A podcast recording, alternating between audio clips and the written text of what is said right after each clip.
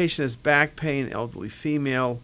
You look at the bone, there's fractures in the uh, sacrum bilaterally, but you can see there's it's a fracture, but it's not sharply defined. There's dense sclerotic bone around it.